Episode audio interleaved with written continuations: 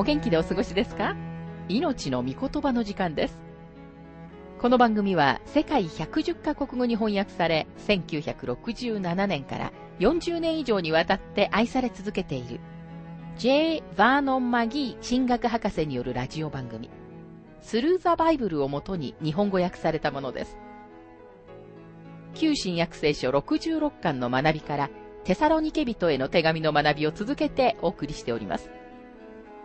今日の聖書の箇所は、第二テサロニケ人への手紙、一章、一節から三節です。お話は、ラジオ牧師、福田博之さんです。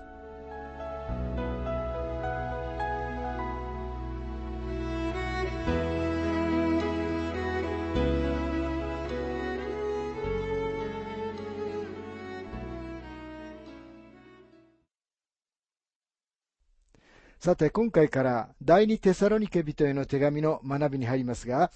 第二の書簡は第一の書簡のすぐ後、紀元52年か53年に書かれました。パウロが第二テサロニケ人への手紙を書いたとき、テサロニケのクリスチャンたちはまだ赤ん坊のクリスチャンでした。彼の最初の手紙がさらに質問を引き起こしたので、パウロはこの2通目の手紙で彼らの質問に答えようとしています。テサロニケの教会の中にパウロからのものだと称する一通の手紙、あるいは報告書が回覧されていましたが、この手紙はクリスチャンたちを不安にさせるようなものでした。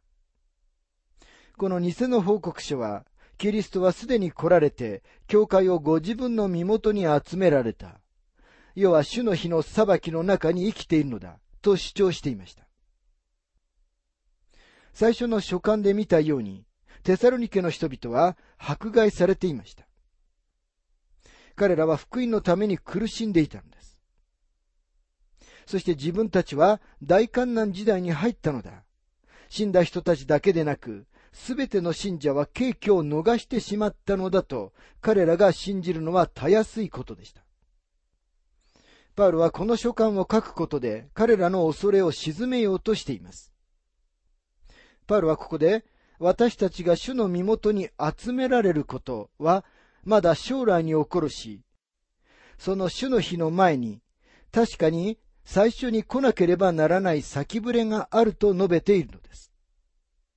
それは廃墟と罪の人、あるいは不法の人が出現するということです。こうして彼らは自分たちが大観難時代にいるのではないということを無理なく信じることができたのです。パウロは、上辺だけを繕っている自称クリスチャン、または自称教会は完全な廃墟に陥るようになると言います。ルカの福音書18章の8節でも、主イエスはそのことに言及しています。ルカ18章の8節人の子が来たとき、果たして地上に信仰が見られるでしょうか？この質問がギリシャ語的な表現で否定的な答えを要求しています。主が再臨されるとき、この地上には信仰は見られないのです。上辺だけの信仰で組織化された教会は完全に廃墟に陥ります。このことは目次録の中で確認されています。4章で教会は地上から取り去られ、経験の形式はあっても、経験さの力を否定する団体の空っぽの抜け殻以外には何も残りません。この同じ団体が目次録17章の大陰譜です。神様の御言葉の中にあるこれ以上なく恐ろしい描写です。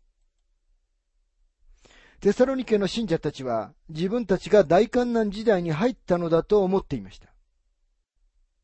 そしてその時以来、迫害や観難を通った人々は自分たちが大観難時代にいるのだと信じてきました。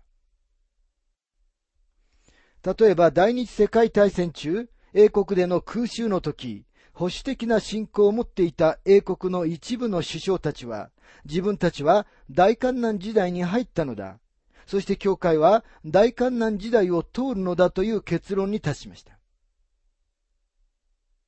マギー博士はご自分の経験を次のように述べています。英国出身の説教者である私の良い友人は、教会が大観難時代を通ると信じています。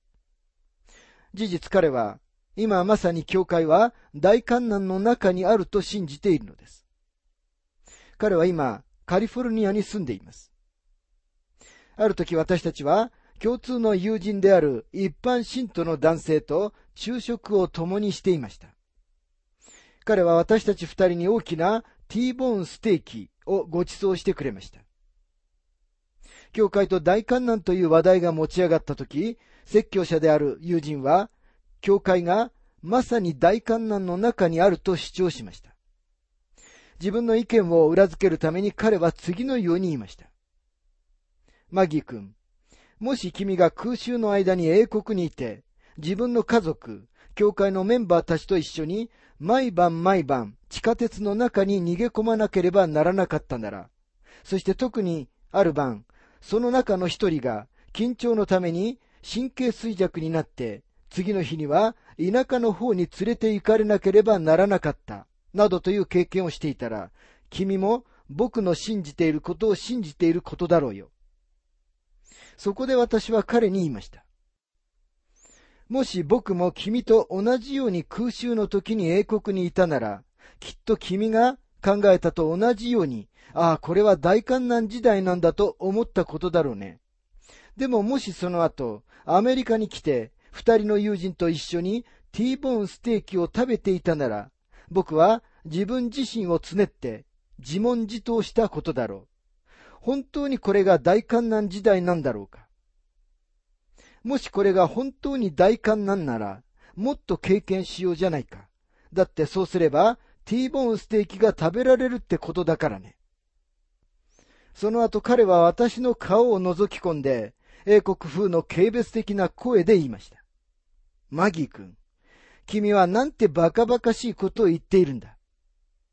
そこで私は自分はバカバカしいことをしているつもりはないと言いました。私は彼がバカバカしいことを言っていると思いました。聖書の中の大観難の説明は、第二次世界大戦の間に起こったどんなことよりももっとひどいものです。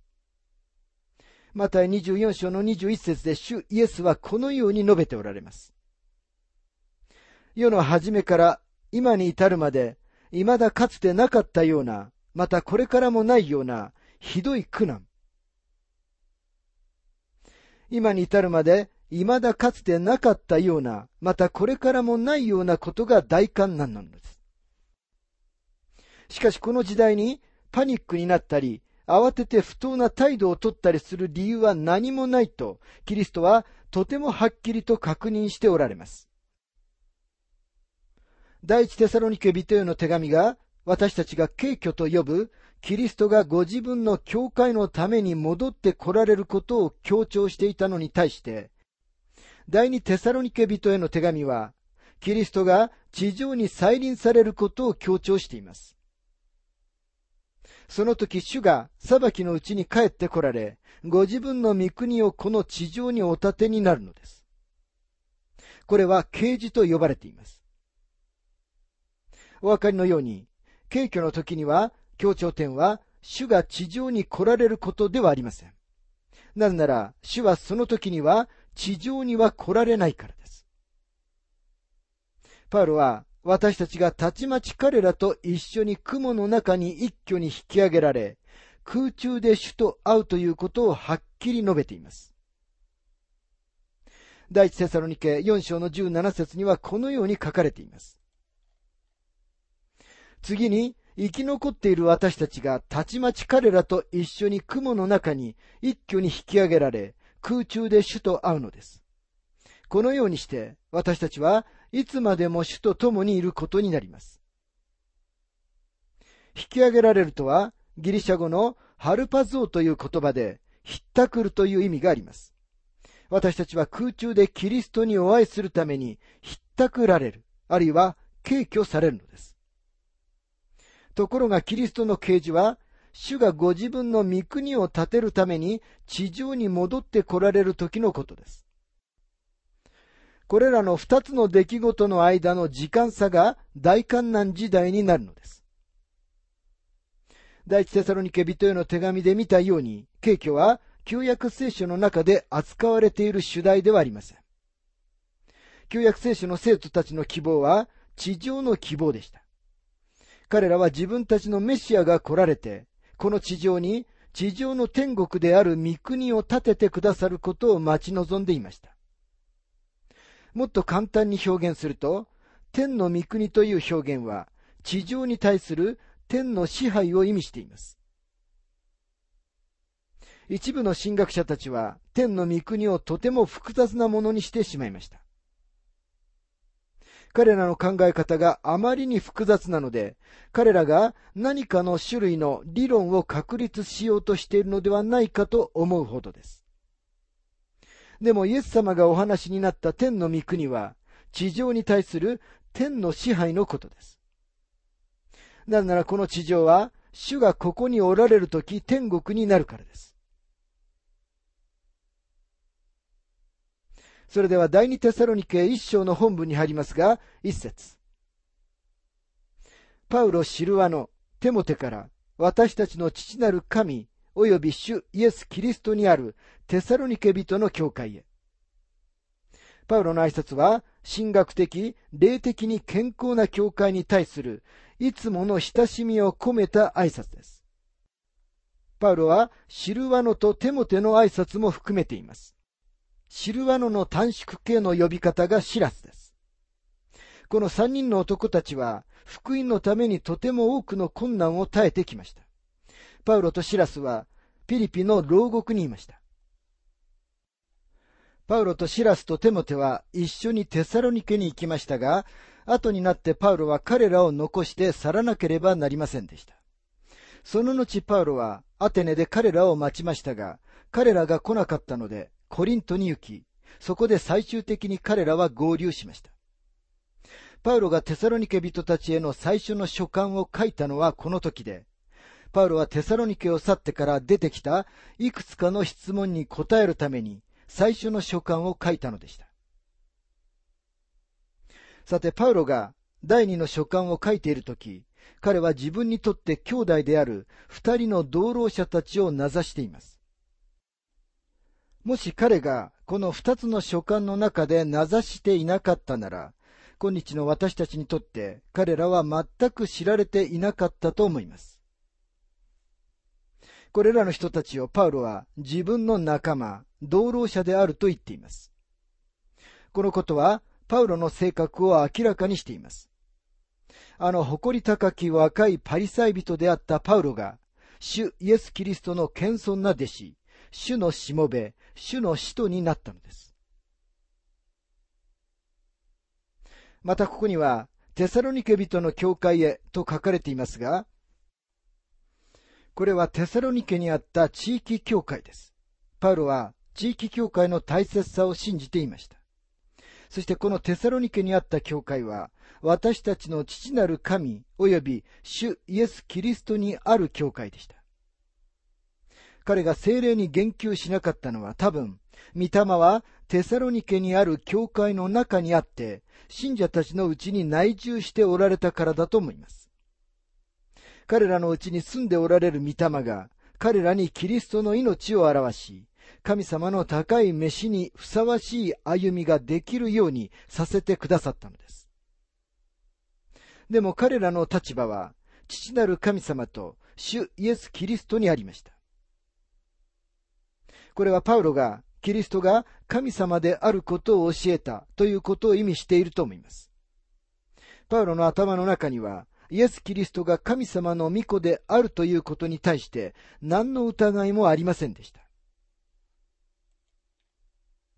ヨハネの福音書10章の27節から29節で、主イエスは神の御子としての権威を次のように述べておられます。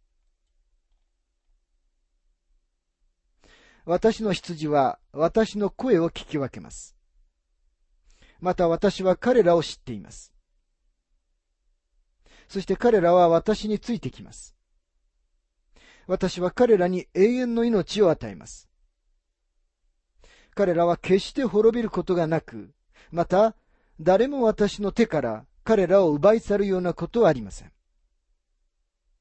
私に彼らをお与えになった父は、すべてに勝って偉大です。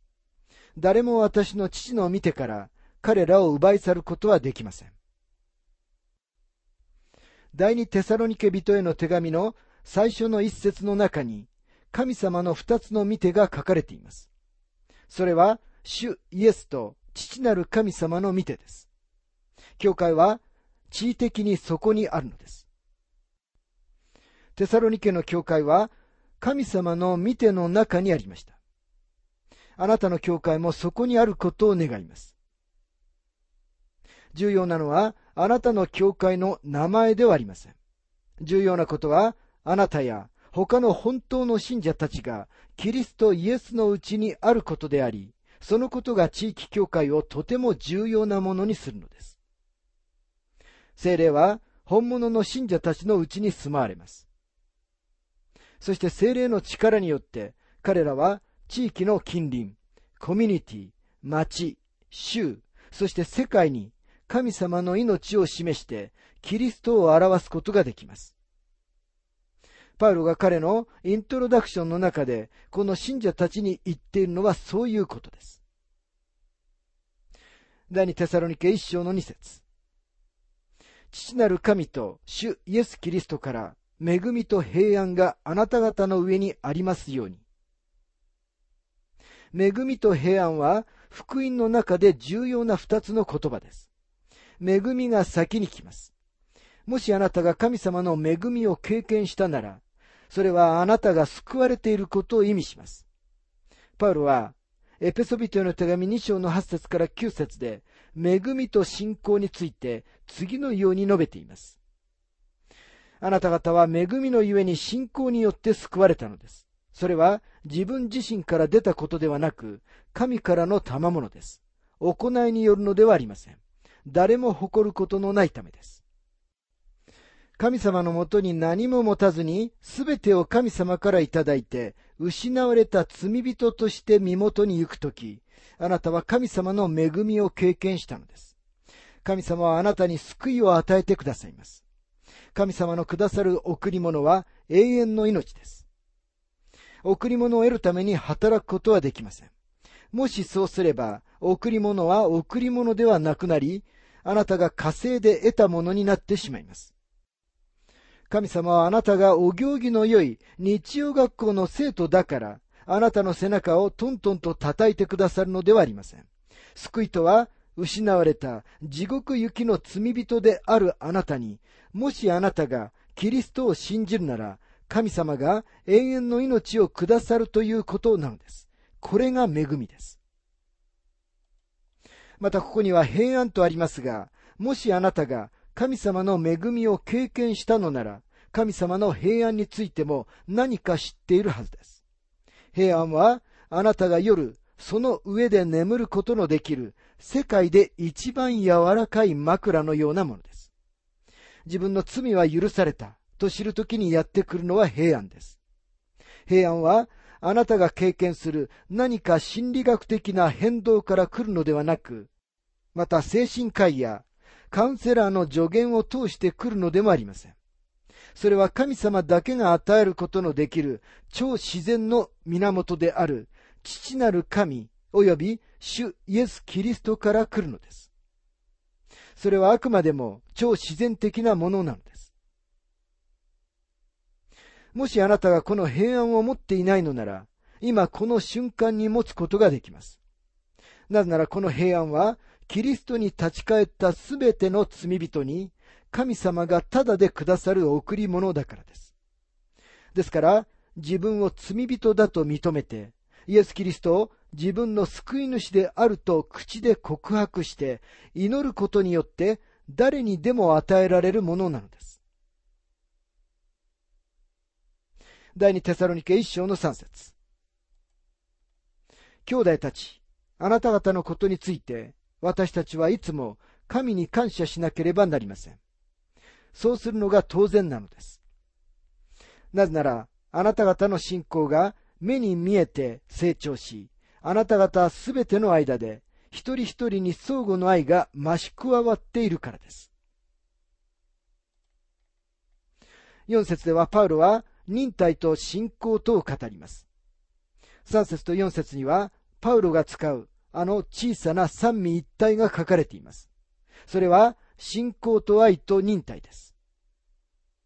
この三つの言葉は抽象的な言い回しですが、私たちは抽象的な表現の中からこれらを引き出して私たちの具体的な信仰生活に適用しなければなりません。これもまた、パウロが第一テサロニケ一章の三節で言及している信仰の働きです。第一テサロニケ一章の三節絶えず私たちの父なる神の見前に、あなた方の信仰の働き、愛の労苦、主イエス・キリストへの望みの忍耐を思い起こしています。救いに至らせる信仰とは、必ずその後、何らかの働きを生み出します。救いに至らせる信仰は、神様の子供たちのための愛を心の中に生み出します。もしあなたが神様の子供であるなら、好むと好まざるとにかかわらず、あなたは兄弟姉妹を愛さなくてはなりません。また他の人もあなたを愛さなくてはなりません。次の説では、パウロは愛と信仰とともに使う三つ目の言葉を続けます。それは忍耐です。これは神様がすべてのことを働かせて益としてくださることを知りつつ、喜んで神様のために生き、神様があなたに送って来られるものは何でも、喜んで受け取ることのできる忍耐です。この忍耐は、あなたの人生で出会う様々な困難を乗り越えさせてくれます。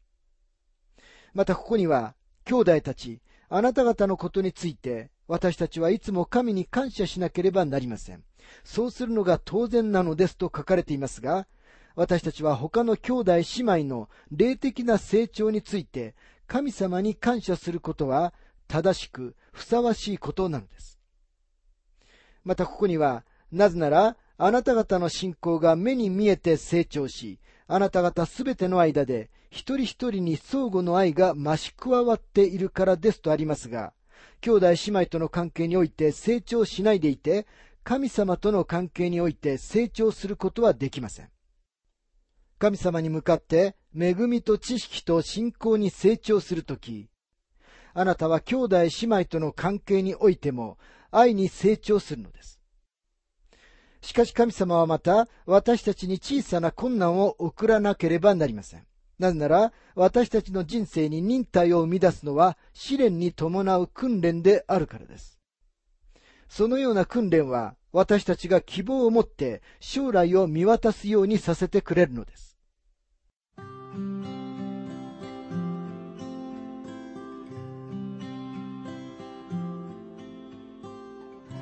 命の御言葉お楽しみいただけましたでしょうか？今回はイントロダクションとまた、信者の迫害とその成果というテーマで、第二テサロニケ人への手紙一章一節から三節をお届けしました。お話はラジオ牧師福田博之さんでした。なお、番組ではあなたからのご意見、ご感想、また聖書に関するご質問をお待ちしております。お便りの宛先は、郵便番号592-8345大阪府堺市浜寺昭和町4-462浜寺聖書協会命の御言葉の係メールアドレスは全部小文字で ttb.hbc.gmail.com です。どうぞお気軽にお便りをお寄せください。それでは次回までごきげんよう。